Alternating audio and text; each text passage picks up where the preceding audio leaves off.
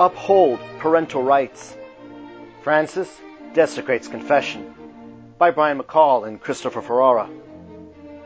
In this 27th episode of Church and State, they discuss in Texas, a judge supports parents' rights as frenzied liberals irrationally blather about the right to privacy and the right to contraception.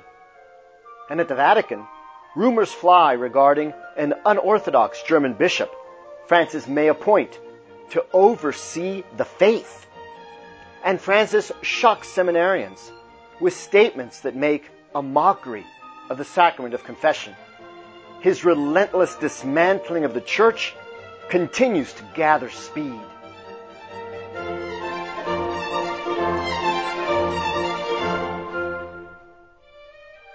Welcome to Church and State with Chris Ferrara and Brian McCall, which should be our last episode of 2022. Welcome, Chris. Thanks, Brian. Yep, uh, we're aboard the uh, sinking ship in both church and state. Yes. Everybody get aboard the lifeboats while there's still time. Although it's every time we meet, it's a different leak that seems to be sprung. But uh, and this one, actually, I think we have somewhat of some good news in the state side, at least. So we're going to talk about an interesting case down in Texas. It's a case that's being, I think, misreported in some ways about what it's done. I'm just going to read a headline from one of the liberal rags, Vox. They say, a notorious Trump judge just fired the first shot against birth control. You're going to love the headline. No, he's notorious because he worked for a religious freedom, you know, firm that defended religious freedom. That makes him notorious. But in any event, the case is about birth control in a sense, but it's really about a larger issue.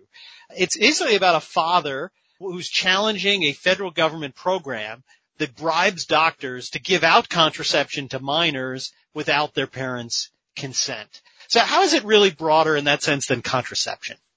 It's not really an attack on the legality of contraception being sold. It's more a question of the vindication of parental rights. Hmm. There's a fundamental right of parents to direct the upbringing of their children. And of course, in a public school or a public university or college, you can't even administer an aspirin to a minor without parental consent.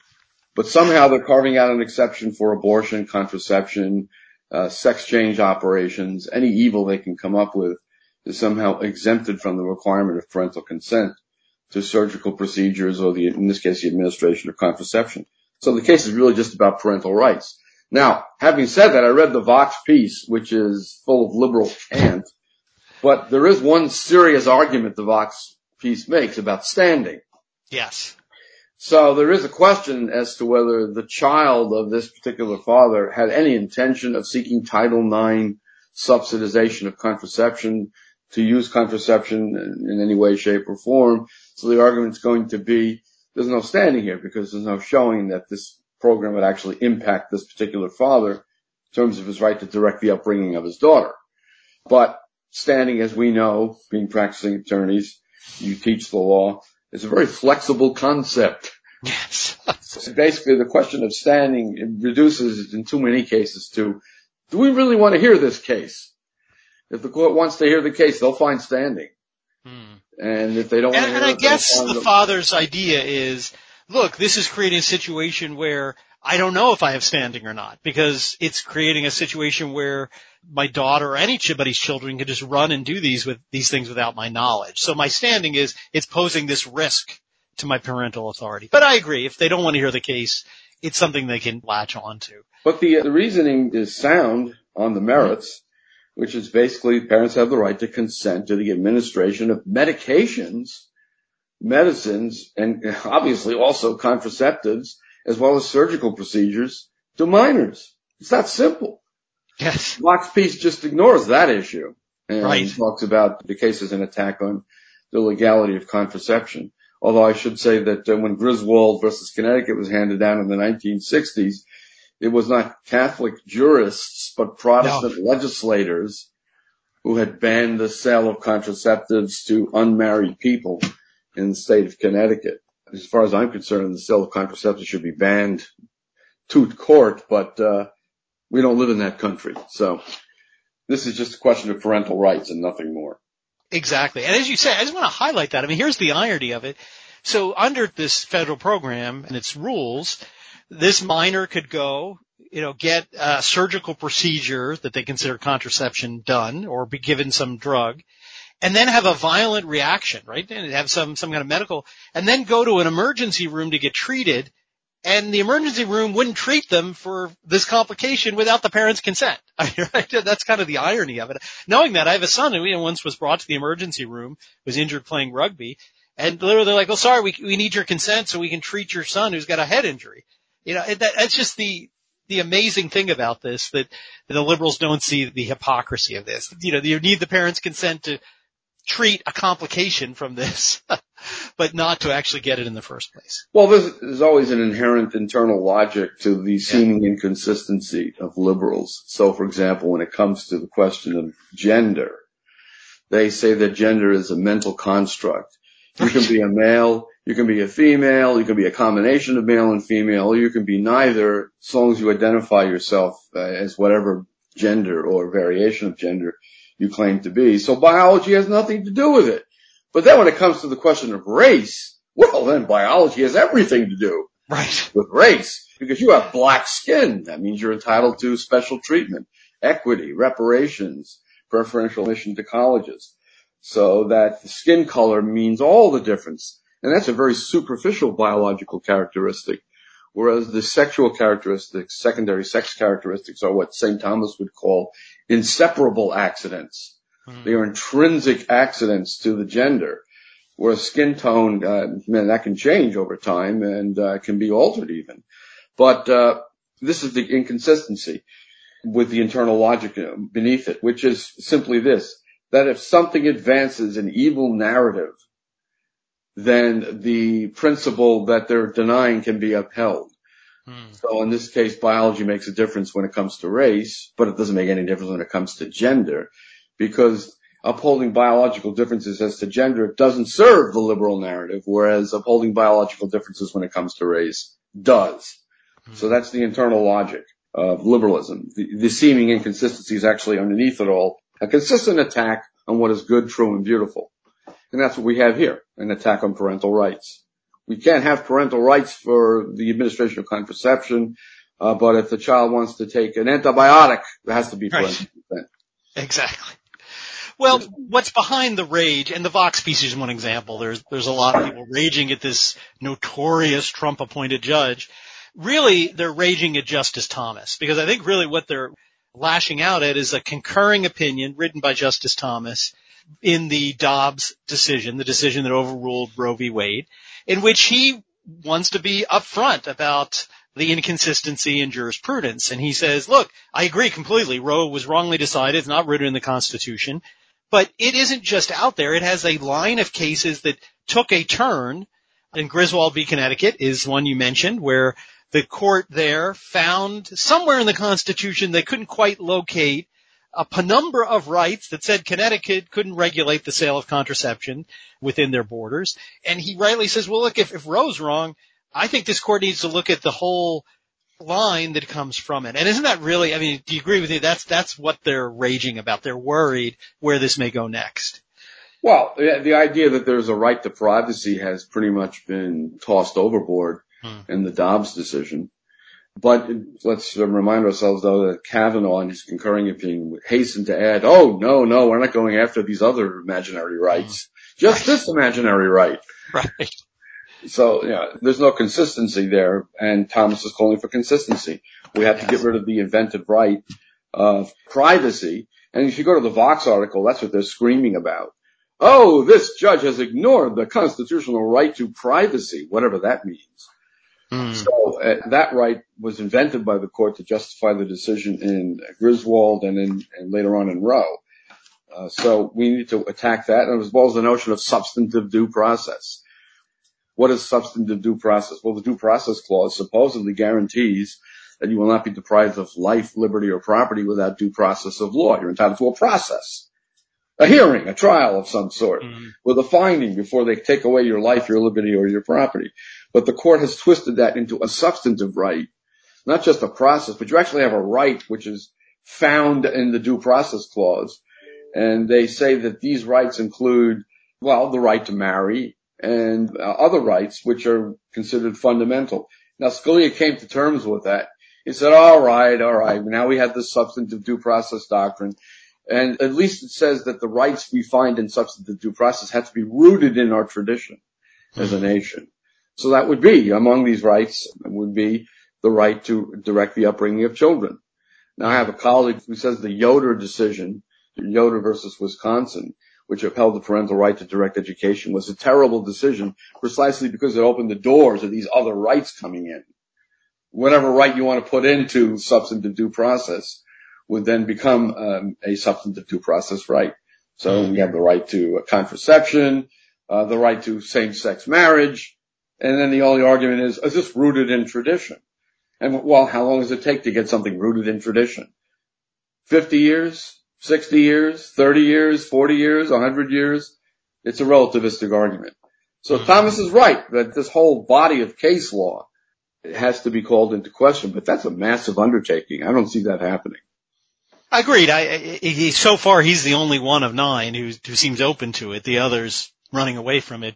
But again, I think it's part of what, you know, once they saw one pin fall, they're afraid that more will fall after it. But in any event, I, you know, congratulations to this uh, notorious Trump appointed judge. Yeah. He's at least uh, making a good stand. Whether or not it'll hold up on appeal, time will tell. But at least he did the right thing. Uh, well, don't forget the notorious Fifth Circuit, which is denounced also in the Vox article.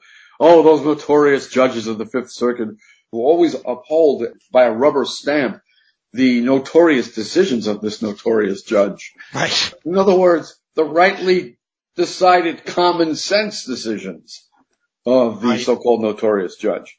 And they don't like conservative justices or judges. They like yeah. uh, liberal judges. Those are the sensible ones, according to Vox. Well, that's like you always have to watch their wordplay. It's like they always say Dobbs' decision, which took away the constitutional right to kill your child.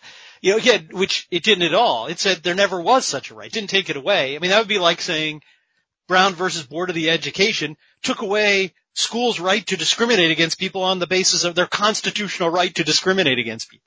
Right? I mean, imagine saying that. People say, what? There, there never was that right. It was wrong. But they have to twist the vocabulary to get. That's why, that's why Dobbs Dobbs is actually a quite monumental achievement because uh-huh. for the first time a majority of the Supreme Court has said, wait a minute, we invented a right that doesn't exist. Right. We can't have that. Away with Roe versus Wade. And away with Casey, by the way. Yes. The subsequent decision that upheld the core of Roe while getting rid of the stupid trimester frame, framework. The Supreme Court for the first time has said, we just basically legislated from the bench and we can't have that. So that legislation's overruled or repealed. That's pretty monumental. It is. Now, uh, we, we're in a situation now though, if any of the conservative justices should, God forbid, pass away while Biden is still president, or if a Democrat is elected again in 2024, we're going to end up with a reinstitution of the non-existent right. Mm. All it will take is the ACLU to bring another phony case involving abortion, and we'll, we'll, be right back to where we started. They'll find that the right has been reactivated, as it were. Right, right. Wow. Which shows that the court has become a super legislature. Yes. Well, from the good news in Texas, we're going to maybe go across the Atlantic uh, to Rome and to Europe and uh, see things are not quite so good in, in the church. A story that's reported this week, I'm actually going to pull it up because there's an interesting picture. The dictator pope met with a group of seminarians for the diocese of Barcelona. There you see him, his rather basilica-like stature. uh, speaking to the seminarians. Well, what's interesting about this story I found, and this is from Gloria TV, picked this up from uh, a, a European news source. They actually say the Vatican posted on their website a beautiful talk that Pope Francis gave to these seminarians, talked about the need for prayer, for being immersed in the tabernacle. It was really, really quite beautiful. And then the story goes on to say, uh, actually the publication was a sham in the reality, the seminarian said he picked up the speech, said he didn't write it, threw it away, said it was boring, and just went off script. so, well, of course he thinks the faith is boring. Exactly. exactly. This is a this is a pope who doesn't do Catholicism. He just doesn't do it. It's not his thing. He has some other thing in mind, his own version of religion. Exactly. But more importantly than ditching his speech, what he told them was actually shocking. He basically told them that priests in confession should forgive everything.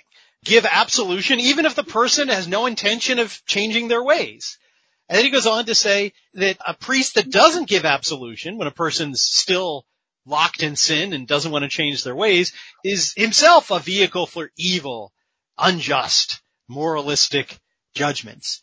And then finally went on to say uh, that he knew there are many priests who have fallen into grave sins. Perhaps a, a reference to the, a really shocking case that came out of a Jesuit who was excommunicated for absolving uh, his accomplice in a sin against the sixth and ninth commandment that Francis immediately nullified. Uh, maybe oh, I didn't know that. Oh yeah, so this this Jesuit priest was convicted by uh, a tribunal, which is very rare, for the canonical crime of committing sins against the sixth and ninth commandment with a, a nun, actually, and then absolving from those sins. So basically say, let's go do this and I'll, don't worry, I'll, I'll get you off the hook. Francis, again, here vaguely is referring to priests who have done things like this, but that's okay. They're with the people. And he specifically referred to homosexual and transvestite priests that even they do these things, hey, they're with the people. Who cares? Well, he's made that clear. His approval of sexual deviancy in various forms, he's made clear with a lot of conspicuous gestures, special papal audiences with transvestites and homosexuals to show how much he uh, loves and approves of their way of life. And God made you that way, he said to one homosexual. So I don't judge you. Who am I to judge, et cetera, et cetera, et cetera.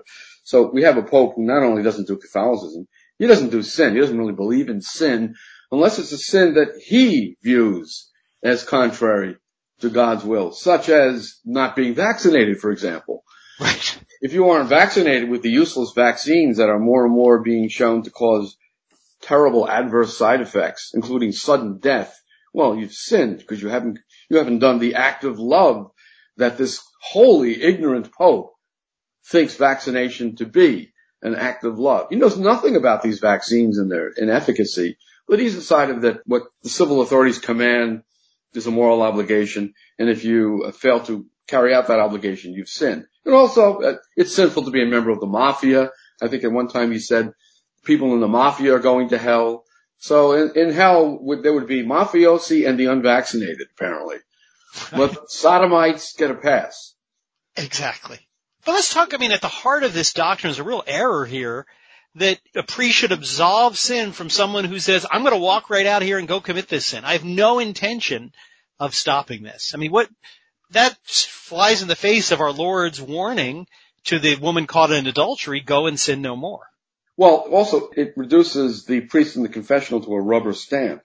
Whereas our Lord said, whosoever sins you forgive are forgiven. Whosoever sins you retain are retained. So he gave to his priests, when he breathed the Holy Spirit upon them, the power to bind and loose, including the power to bind in the case where someone is not penitent and is obviously just abusing the sacrament.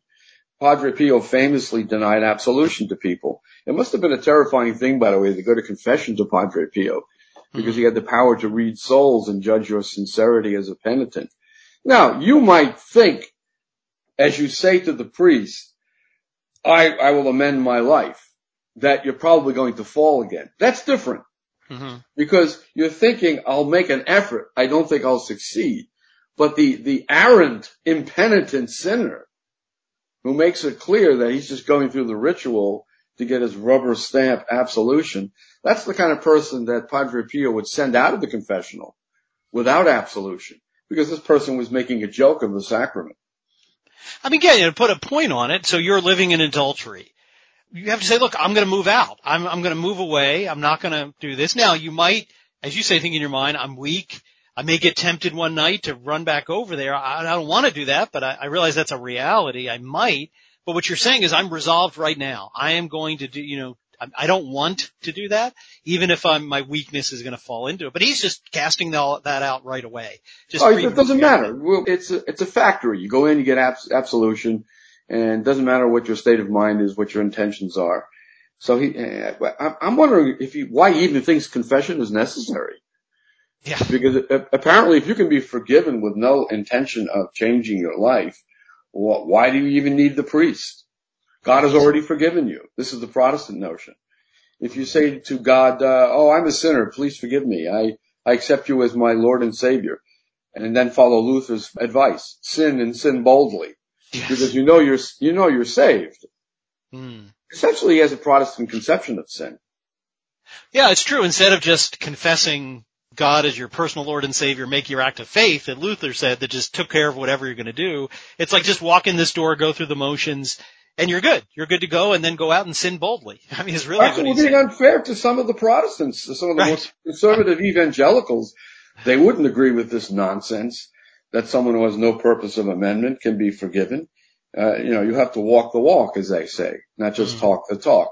So some of the more conservative evangelicals are actually far more Catholic than, than the current occupant of the chair of Peter in terms of their approach to sin. Well, and this isn't really a new idea. I mean, this idea permeates Amoris Laetitia, essentially. It's what makes it possible for him to say you can go to communion when you're living in adultery. Well, he's turned the natural law, which binds all men, not just Catholics, but every man, woman, and child on the face of the earth, into a benchmark. It's an ideal that you should strive to fulfill, but if you can't fulfill it in your concrete circumstances, then you just do the best you can, which is a relativization of the moral order. It's an attack on the foundations of morality, which goes even beyond Catholic doctrine and threatens the edifice of morality in the entire world. I keep thinking of this caption in Abbe de Nantes' denunciation of John Paul II in his Liber Accusationis. And the caption read, innovator, you will ruin the world. I'm laughing, but it's not funny. But a pope has the power literally to ruin the world by ruining the church to the extent that it can be ruined in its human element. I mean, obviously the church cannot ultimately be defeated. The gates of hell will not prevail against it. But someone occupying the chair of Peter, as this fellow does, can do enormous damage. Mm. Damage of the kind that we've never seen before in the annals of the papacy. We've had some pretty revolutionary popes over the past 50 to 60 years, but this pope is now attacking something as fundamental as right and wrong. Yeah, very, very true.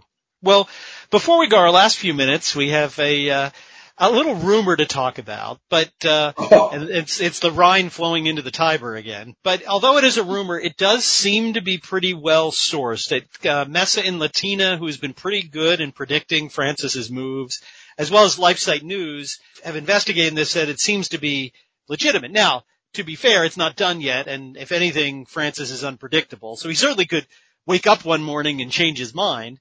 But as these places are reporting, uh, he apparently has in mind to get rid of Cardinal Ladaria, who is the current head of the dicastery for the doctrine of the faith, and replace him with Bishop Heiner Wilmer of Hildesheim oh, uh, in Germany to be the new head of the, uh, well, used to be Holy Office, used to be Congregation for the Doctrine of the Faith, now further demoted dicastery for the Doctrine of the Faith that's under the dicastery for evangelization, essentially.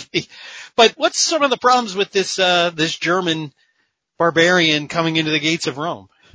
Well, obviously he believes in the end of priestly celibacy. He's talking about a female diaconate just for starters on the path to the fantasy of women priests. I'm thinking of Father Miceli's book, Women Priests and Other Fantasies.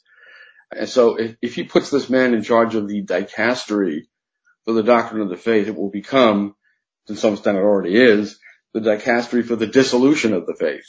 Which seems to be his mission, by the way, Pope Francis's mission, to dissolve as much of the faith as he can and reduce Catholicism to a sentiment of some kind, some vague religious sentiment, uh, that uh, rivals liberal Protestantism in its destruction of the doctrinal revelations of our Lord himself who by the way spoke of hell far more often than he spoke of heaven. So if, th- if this man is appointed, that would be probably the apex of his, of his, meaning the Pope's modernist revolution against the church. You'd have an ultra modernist head of the now dicastery for the doctrine of the faith. I mean, he's relentless. He's just relentless in his implementation of his anti-Catholic agenda. I mean, it's inter- it's almost an Orwellian revolution because remember in, in, Orwell's 1984, every social communist uh, Oregon is sort of misnamed, it does the opposite of what it says, right? The Ministry of Truth spreads lies, the Ministry of Justice persecutes. So, I mean, we already have the Pontifical Academy for Life, which has been transformed into the Pontifical Academy for Abortion and Contraception. Then we, we have the, uh, dicastery for liturgy, which is its purpose instead of promoting liturgy is to suppress it uh, in terms of the traditional mass. And now we have the Congregation for the Doctrine of the Faith's purpose would be to undermine the faith. I mean, it is almost Orwellian in it in its reach. That's that's a, it's a very good point, and actually, the Orwellian slogan has become a hallmark of the post-conciliar revolution. We have slogan after slogan signifying exactly the opposite of what the words say. So we have the springtime of Vatican II, for example, is the winter of Vatican II. The liturgical renewal is the liturgical destruction. The search for Christian unity is a prolongation of Christian disunity by telling those outside the church that they no longer need to belong to the church. Every slogan they've promulgated is actually a disguise for a meaning that is exactly the opposite of what the slogan says. And now we see that with uh, the Pontifical Academy for Life, which just said it's no longer the Pontifical Academy for Life. It's it's the Pontifical Academy of Anti-Life. He's putting one one pro-contraception, pro-abortion figure after another into the Pontifical Academy. Uh, absolutely. It's really So I- staggering what's going on. It- it- it's just getting worse. I mean, he's always, for years now, it's been obvious, even to people in the mainstream, that this Pope is simply a destroyer. He's a destroyer. But now he's accelerating the process of destruction as if he thinks, I'm running out of time. I have to do as much damage as I can. In his perspective, he's remaking the faith into his own image of it, which he thinks he has the power to do as Pope. Now we, we sit here and we laugh at this, uh, because it, it's a, it's blackly humorous in a way, but we know and we're always confident that in the end he can't win. This is a crisis in the church which reflects a crisis in the faithful. The faithful are getting the religion they want, but there's always a remnant that pursue the true faith as best they can. You know, we're all sinners. None of us are saints. We don't think we're better than anybody else, but we know what the faith is and we try to live according to it. And there was always that remnant in the church. He can't destroy it no matter how hard he tries because our Lord's promise of indefectibility will always remain. But nevertheless, I mean, this is just unprecedented what we're seeing. Well, as you said, the church can never be destroyed, but a lot of bad things can happen short of destruction. so, and we're seeing that uh, clearly. But again, as as always, there's no reason. We know the victory is won. This this battle will just go on, and we will see. Again, maybe uh, this won't happen. We'll see. But even if it does, the the church will, the truth will not change. Even if this uh, German comes in and tries to claim the the the opposite. We just need to turn to our Blessed Mother, uh, who told us in Fatima that uh, she was really given as a last remedy to the world, and you know she is there and gives us everything we need to survive this crisis. Her rosary and her scapular that she holds out to the children, to her call to penance and to sacrifice.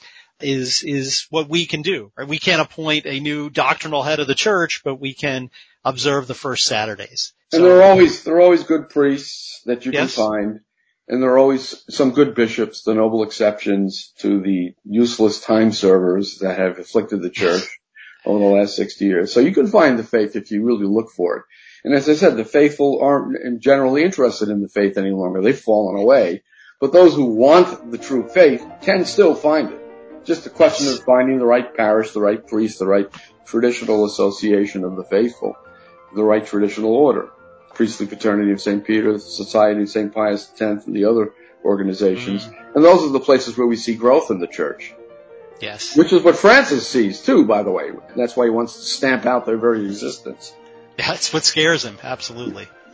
Well, there you have it, our last overview of church and state in 2022, and uh, we hope to see you in the new the new year, 2023, when we will let you know what's been happening in church and state since uh, since we talked to, in the end of December. So have a good Christmas, uh, Chris, and we'll see you next year. See you next year.